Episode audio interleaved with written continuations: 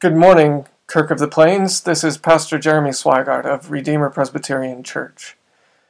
It is my honor, my joy, my privilege to bring to you the Word of God this morning, though I wish I could be with you physically in your presence. This recording certainly is not without its merit. When Pastor Rick asked me to preach on his behalf, I asked him where he had been preaching from, and he said the book of Hebrews, and I got really excited. In high school, I studied the book of Hebrews extensively, and I have since come to realize and understand that the book of Hebrews is basically an exposition of Psalm 110. This psalm is a great psalm. It's the most quoted Old Testament passage in the New Testament.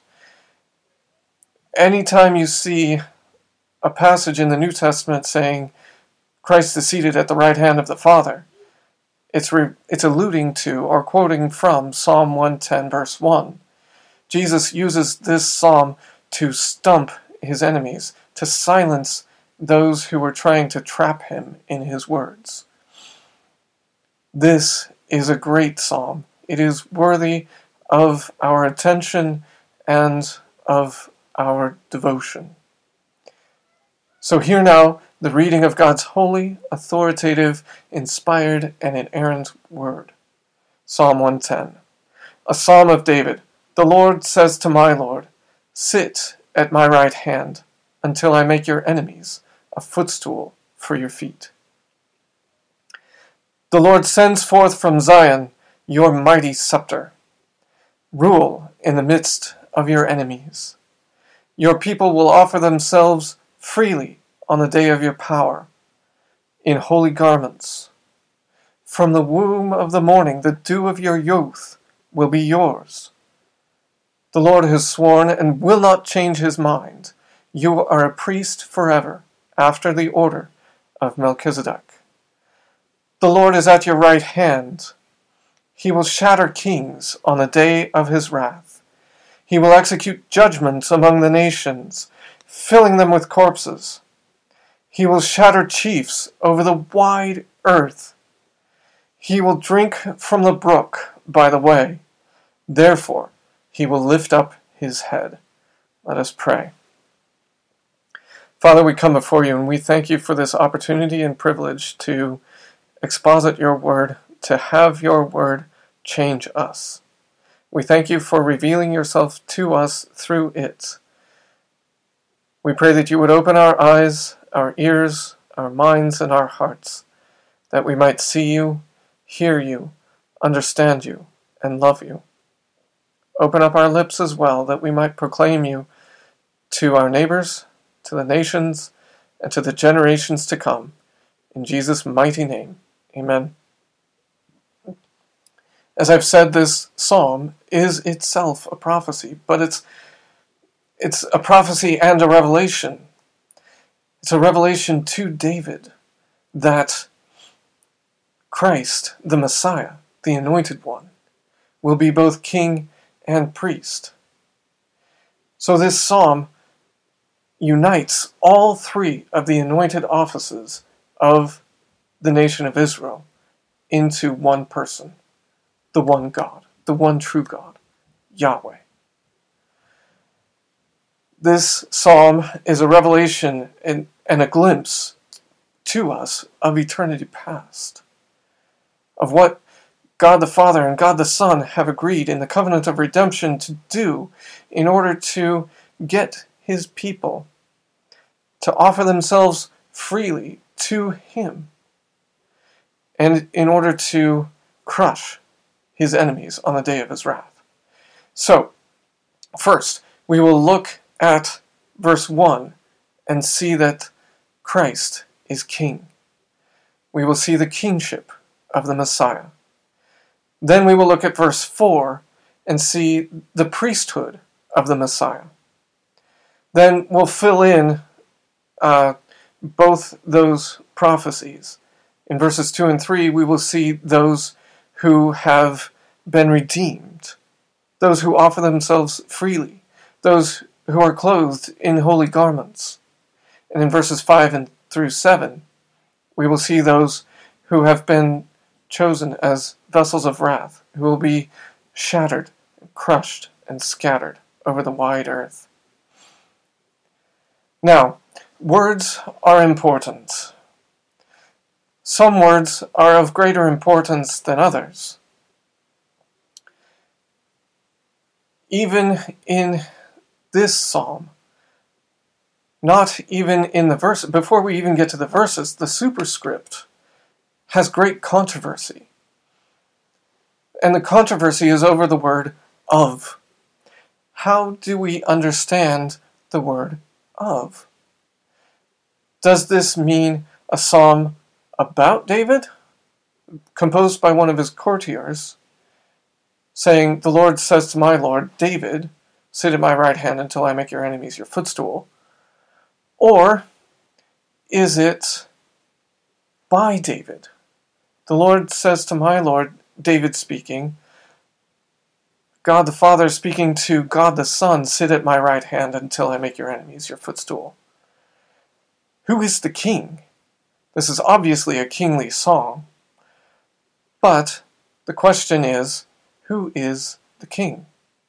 Now, in order to understand the importance of even the tiniest of letters and to recognize that the importance of Jesus saying that not one jot, not one tittle will fall from the law.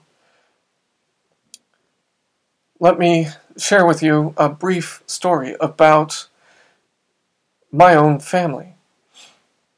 One day we were following, um, we were driving together and we pulled up behind an SUV at a stoplight. Now, this SUV had a specialty license plate KST 8TRZ.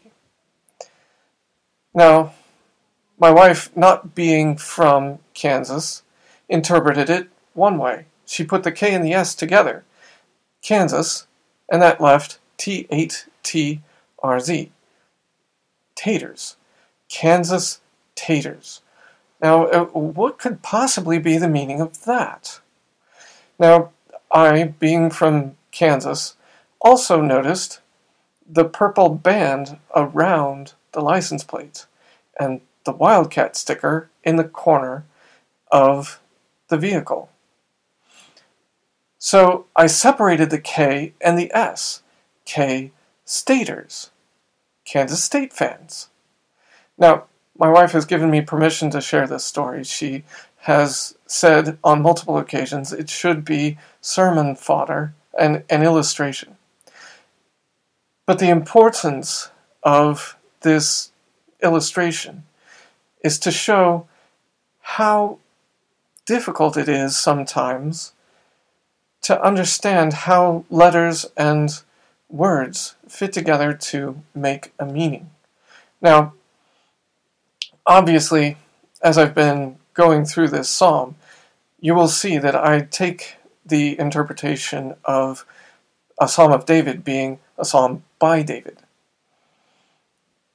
Those who say it is a psalm about David say that we must let the Old Testament interpret itself and stand on its own, and we can't let the New Testament interpret what how we understand the Old Testament.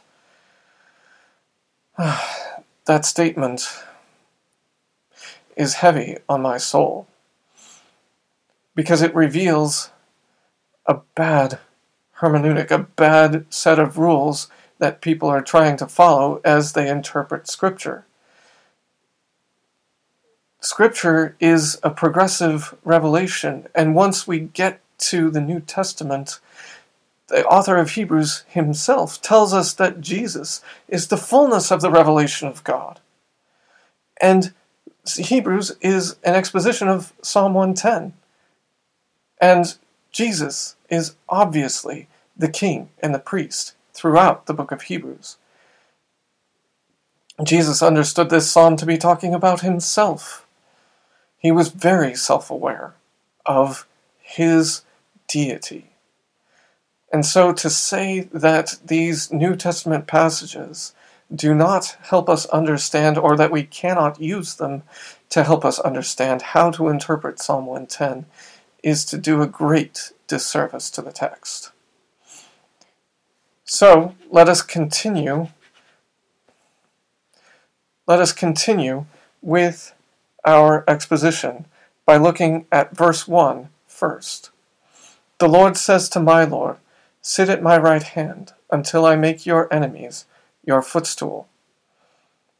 This is a prophecy. It's actually an oracle, an oracle of the Lord. Now, the importance of an oracle, of a prophetic oracle, is that it is one of authority. The source matters. Now, this word for oracle or says in ESV is only used of God. God is the only subject of this word. God is the only one who speaks an oracle. And so to be, for God to be the source of this oracle means that we had better pay attention. We had better pay attention to the entirety of Scripture, but especially when God says, This is an oracle, this is something that is firm, it is steadfast, it is unchanging. Sit at my right hand until I make your enemies your footstool. Now, the author of Hebrews says that this is fulfilled in the session of Christ. Christ, after he was crucified, dead, buried, and risen from the dead, he spent 40 days on earth preparing his disciples for Pentecost when the Holy Spirit would come upon each of them individually. And when he ascended, he sat down at the right hand of the Father. Now, sitting implies that you are at rest, that your work is done.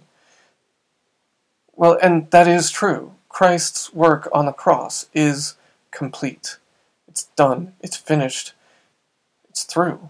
You cannot add to it. You cannot take away from it.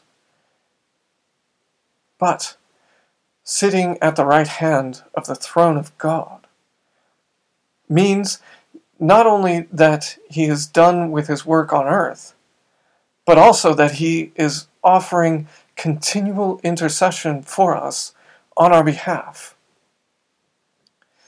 It means that Christ continually intercedes for his people.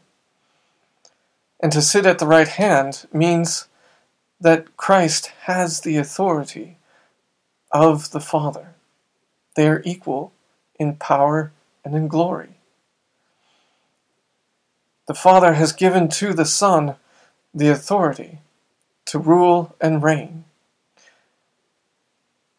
And he's, the Father says, Until I make your enemies your footstool to be a footstool is to be in a place of low regard. It is to be in a place of disregard. It is to be in a place of being defeated. Christ has defeated his enemies, the most significant of which is the enemy of death.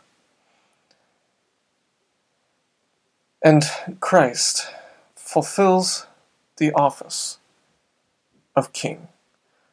But the problem is that we are in rebellion against this king, against his rule and reign. From the moment that Adam and Eve partook of the forbidden fruit, we have been in trouble. To break the covenant of works that God set up with Adam and Eve requires the penalty of death. There is no other way around the covenant of works, and once God establishes a covenant, he does not revoke it. Which is why he, the author of Hebrews goes to extensive lengths to demonstrate that what was set up under Moses was meant to be temporary from the very beginning. But I digress from the moment that Adam and Eve partook of the forbidden fruit, the penalty, the consequence, the just judgment of that action requires death. So the question throughout Scripture is how can God be just and not require the death of Adam and Eve? R.C. Sproul was once asked a question in a question and answer session at a conference. And the question was how come God was so strict and stern against Adam and Eve when they when he kicked them out of the garden? R.C. Sproul's famous response was, What's wrong with you people? Dr. Sproul rightly understood that the because God is holy and just, the perfect consequences of Adam and Eve's disobedience required their death. And so when God clothes them with the skin of an animal, he is saying, I will give you a substitutionary death. I will require your blood at the hands of another. And in Genesis 3, even in the midst of the curse that God is pronouncing against Adam and Eve and the serpent, God gives hope, saying that the seed of the woman will crush the head of the serpent. And so we are in this plight. How are we to get out of it? Well, that question is answered in verse 4. Verse 4 is an oath promising the priesthood of the Messiah. In verse 4, we are told that the Lord has sworn and will not change his mind. So in verse 1, we have an oracle, and in verse 4, we have an oath. Now, the author of Hebrews goes to great length to explain that an oath is something that establishes a covenant. Now, in order to establish a covenant, you have to have an oath, you have to have two parties, you have to have an agreement, you have to have all these different elements. And in the Old Testament, a covenant was established through cutting. You did not just make a covenant, you cut a covenant. Now, this cutting involved the death of animals. And as these animals bled and uh, were killed and bled out, the parties to the covenant would walk between these animals. And as they would walk through, they would say that let what has happened to these animals happen to me if I break covenant with you. If I do not keep the terms of this covenant, I deserve death.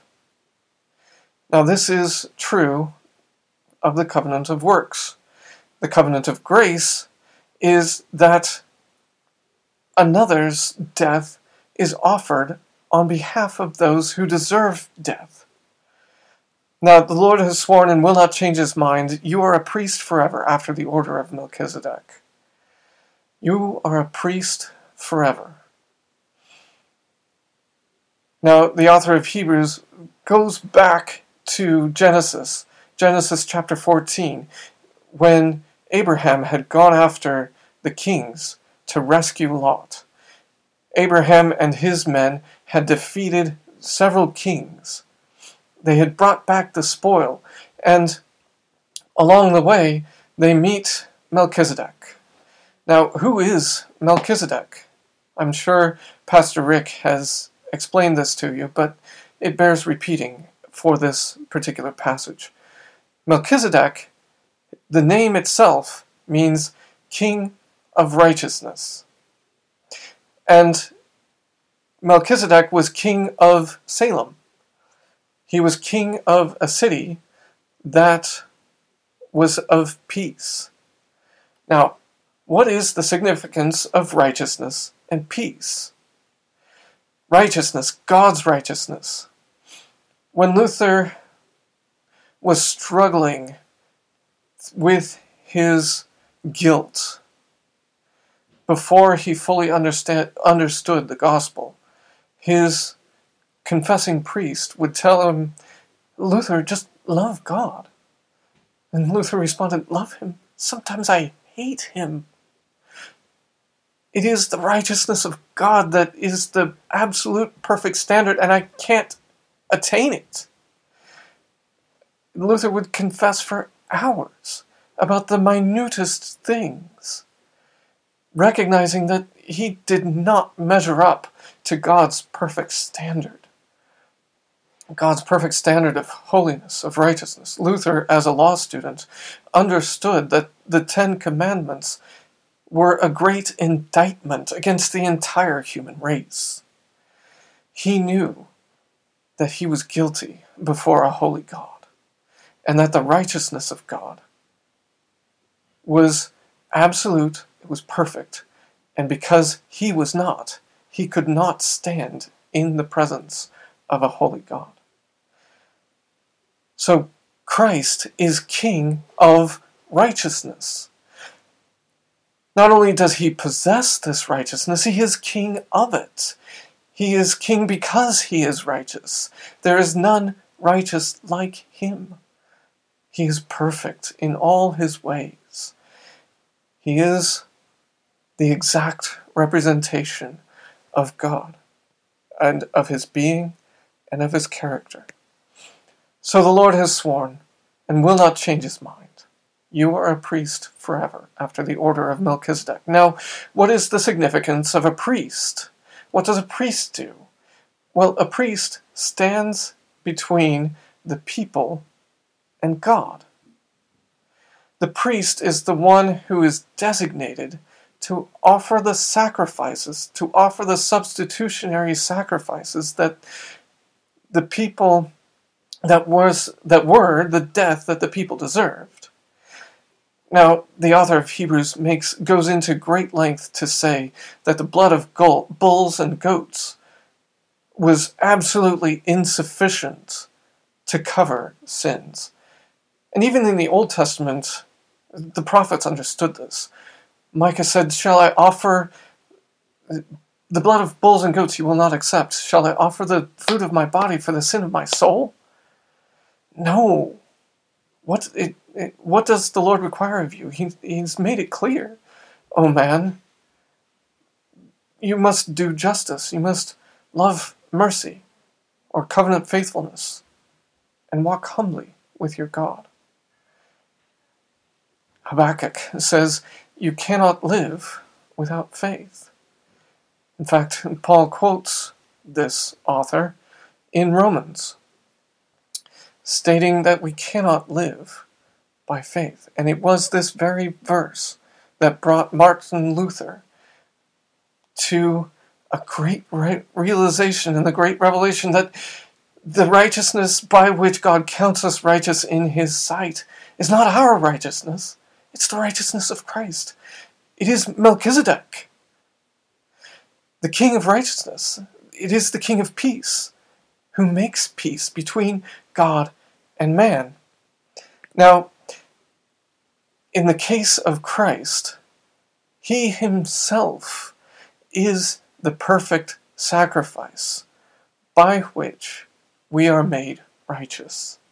It is his death that is offered and accepted on our behalf. And because Christ is seated at the right hand of the Father, saying, My blood, my death will always stand. It will always suffice for my people. There is nothing greater. There is nothing more valuable. There is nothing more precious than the blood of Christ. And we would do well to pay attention to this.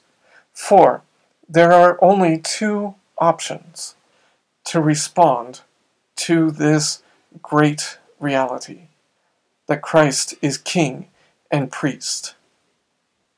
These two responses are of joy, of repentance, and of love versus rebellion, hatred, animosity. These two responses are given to us in verses 2 and 3, and then in verses 5 through 7. Let's look at those verses. The Lord sends forth from Zion your mighty scepter. Rule in the midst of your enemies. The Lord sends forth from Zion. All it takes is a word from God, and universe comes into existence. All the galaxies, all the solar systems, all the planets came into existence because of a great command of God. Now the Lord sends forth from Zion. What does he send forth? He sends forth your mighty scepter. Now, we who are in America don't understand kingly um, regalia.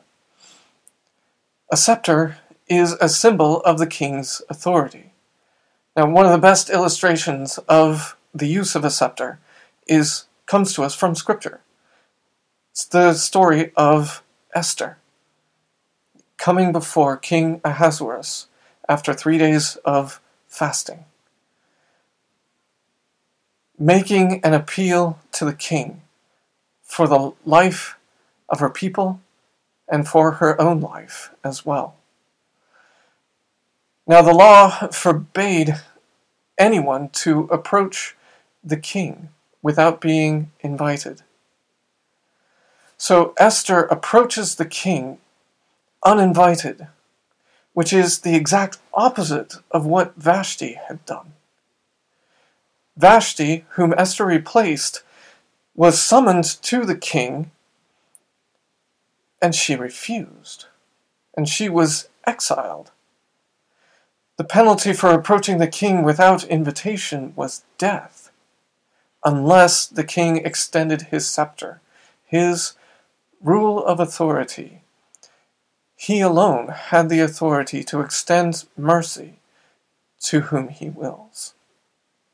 And so, as he extends the scepter to Esther, we see the beautiful picture of God extending the scepter of his goodwill to his people.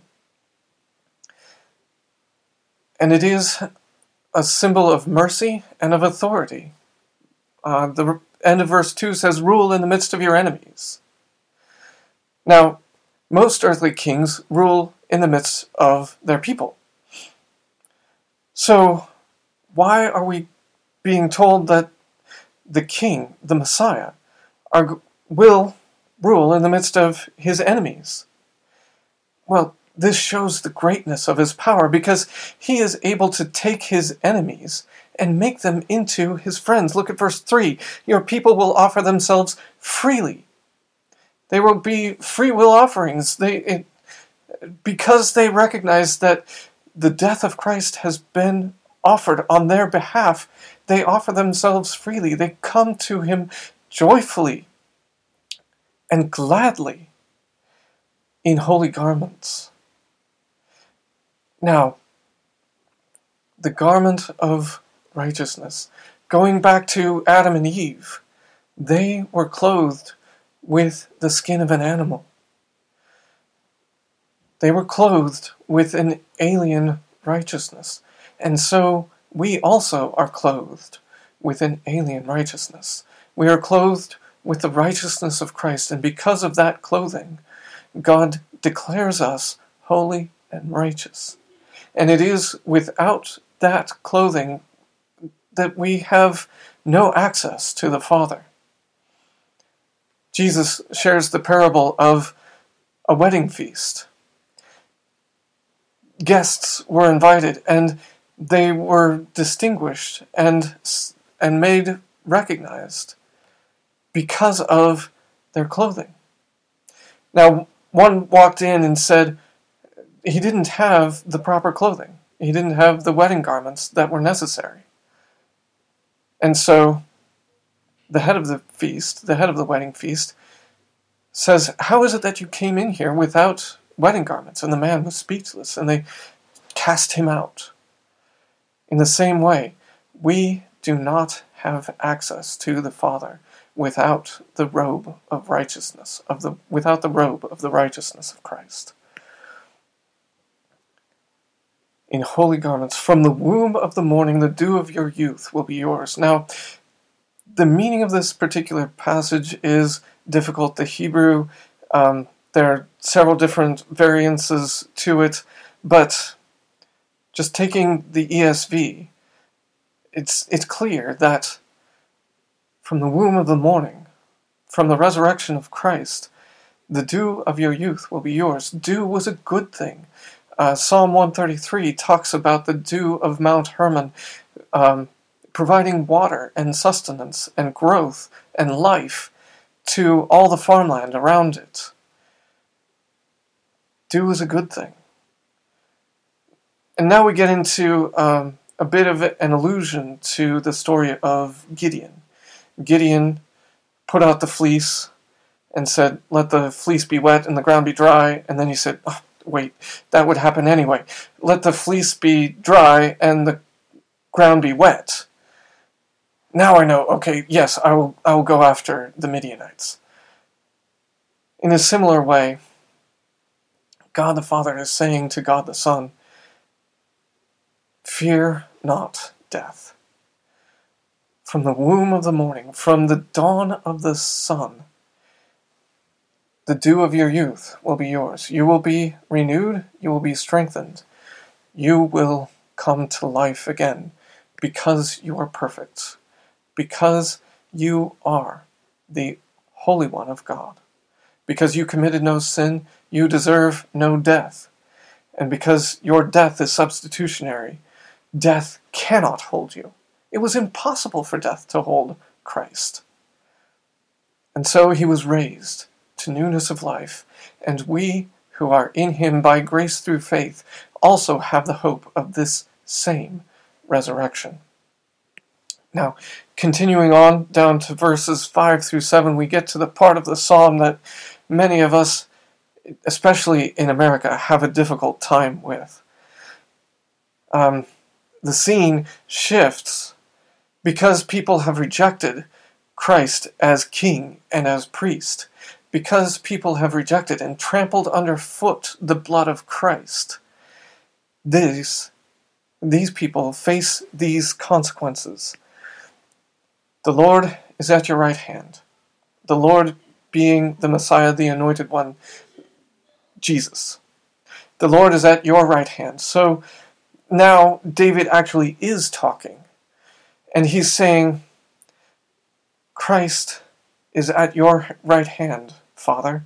And he is the one doing the action now that he has come and been proclaimed king and priest. Now he is acting on behalf of his people against his enemies. So the Lord is at your right hand. He will shatter kings on the day of his wrath. Now, what is the day of his wrath? Obviously, well, it's the last judgment.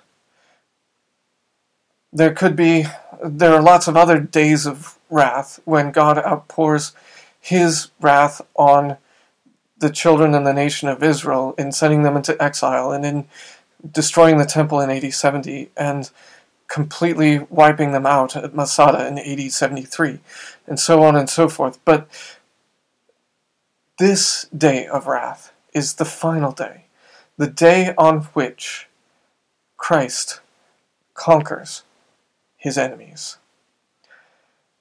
He will shatter kings on the day of his wrath.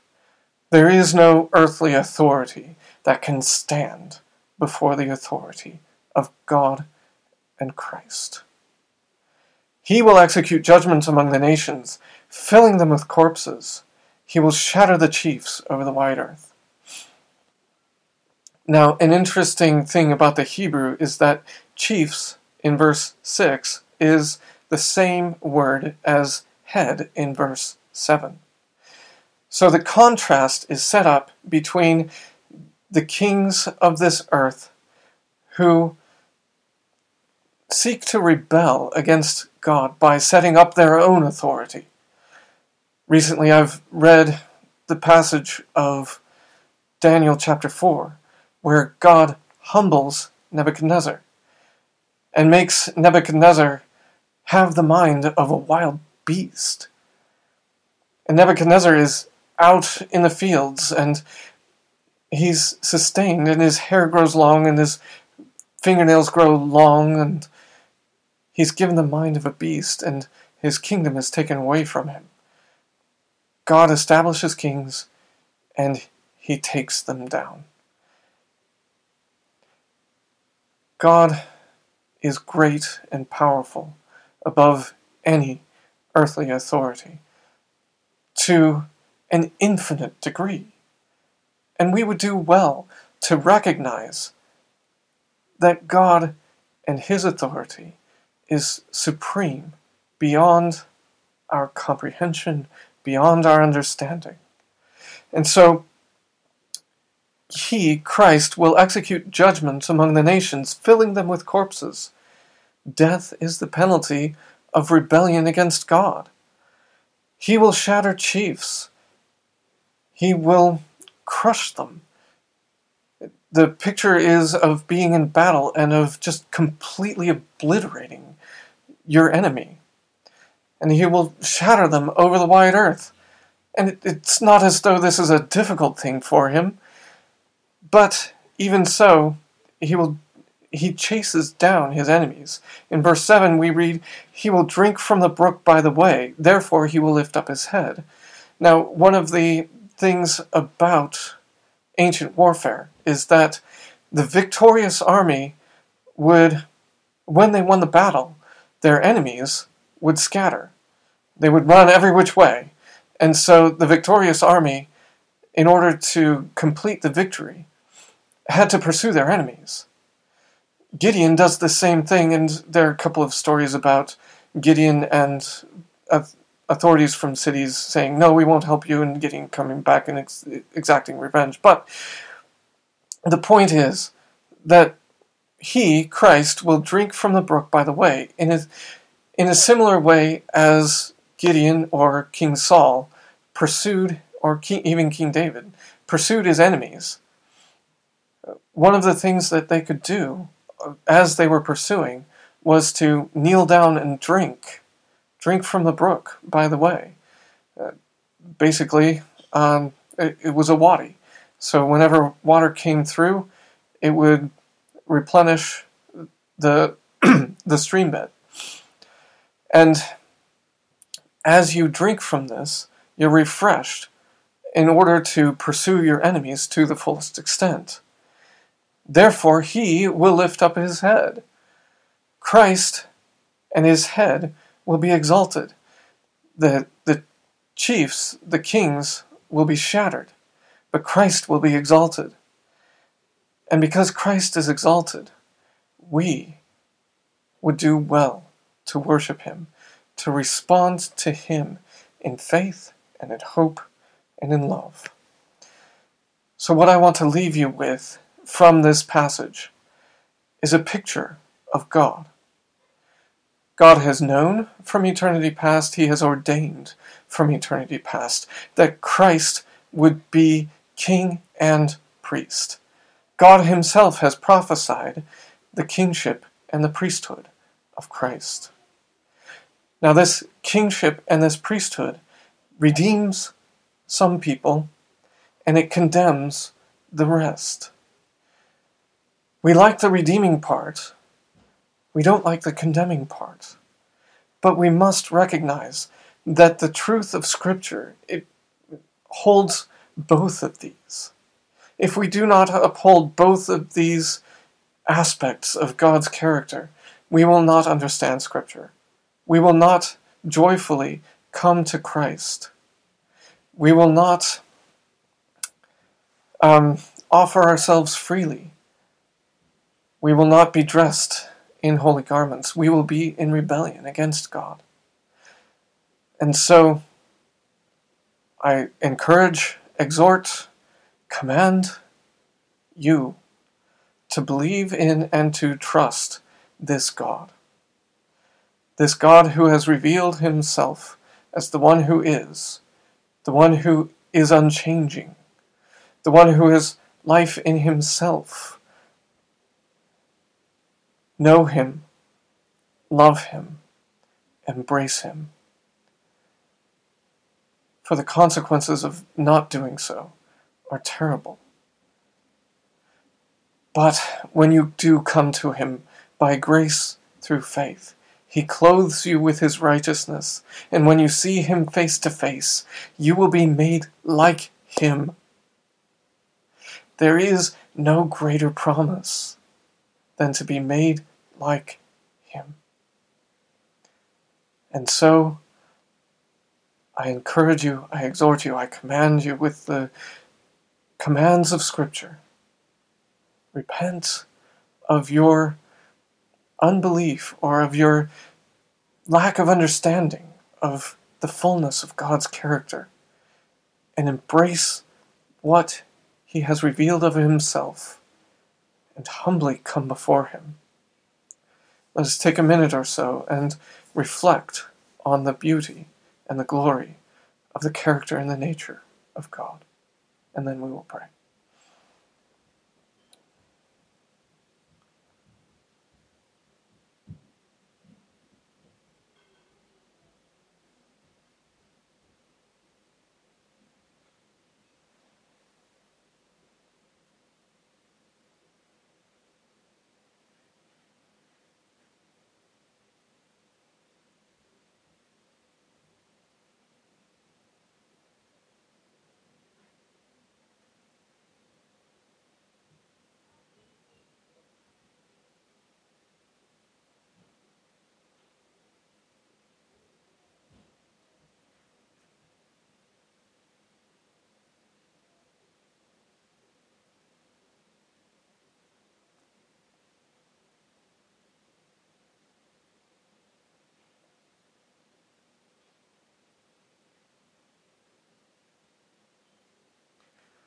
Let us pray. Father, we come before you and we thank you for this psalm, this psalm that reveals um, the fullness of your character to us. Though it was just a shadow at the time that David wrote it, the fullness of the light and the glory have been revealed in your Son, Jesus Christ. We ask, O Holy Spirit, that you would make the reality of these truths uh, frontlets between our eyes, tassels on our garments, reminders on our doorposts that you are God, and that you alone are God, and that we must follow you and obey you because you love us. And because of who you are and because of your commands. We ask all these things by your great grace and for your great glory. In Jesus' name.